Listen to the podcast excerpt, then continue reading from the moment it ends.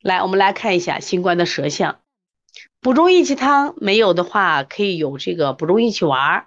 如果想想要抓汤药的话，可以跟我们小编联系，到时候给你个方子，你可以抓啊。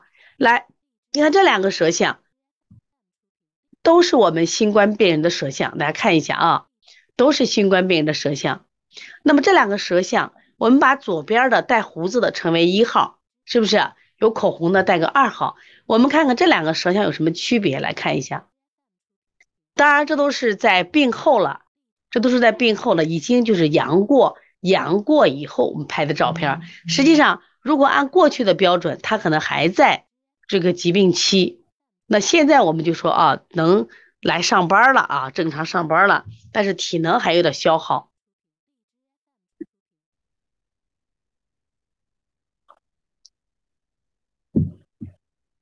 防风通圣丸，你必须有便秘的象啊，里面有里热呢，知道吧？如果没有里热，我看到肖玉芳也来了啊，非常爱学习。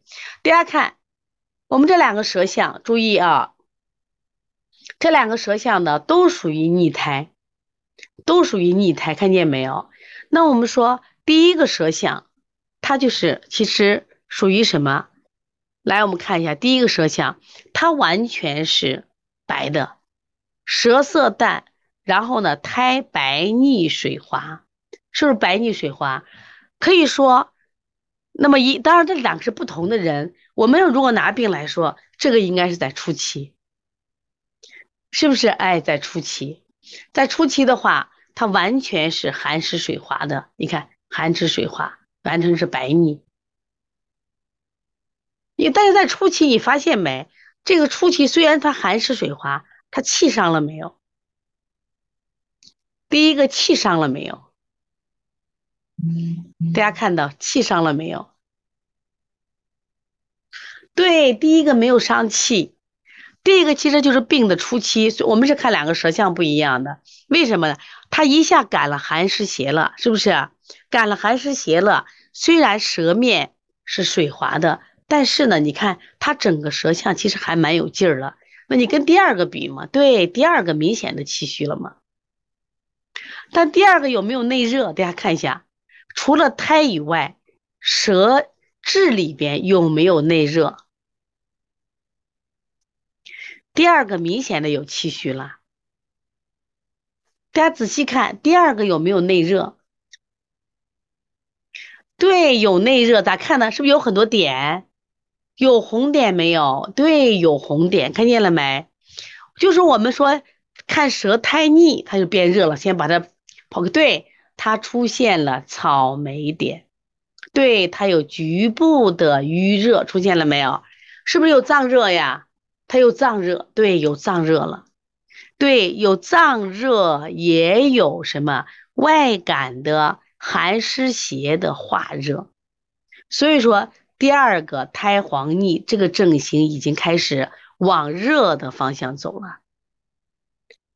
这是往热的方向走了啊！第一个目前还没有，第一个你看它完全是个寒湿的象，所以说这两个舌象，那我们在治疗上一定是不一样的，一定是不一样的。那第一个完全是寒湿，是不是？完全是寒湿，我们就要用温补的方法、燥湿的方法。那第二个对，已经入里化热了，入里化热的话，你看我们要清热利湿，它还有淤结点。这个时候还要加一些理气的手法啊！有烦躁了吗？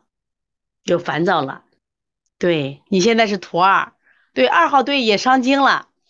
这个王春潮，王春潮看的好，二号也伤经了。胎虽然是逆，但是已经干了没有？这个安静不会看啊。来，我们看一下，你觉得一湿还是二湿呢？是一明显的湿，二明显的干吗？是不是对啊？二明显的干。第二个，你仔细看二的舌象上有很多突兀的点点，突兀的点点，它是不是都有小红点了？对，二明显的干一湿。对，而且二这个舌头是无力感，二的舌头已经伤到气了，整个是无力感。你看一的舌象，它虽然有齿痕，但是呢，它没有伤到气。对，一湿嘛，一是刚发病嘛。虽然是两个不同的人，但是我们可以通过这个舌象就可以看到，看到二有内热了啊。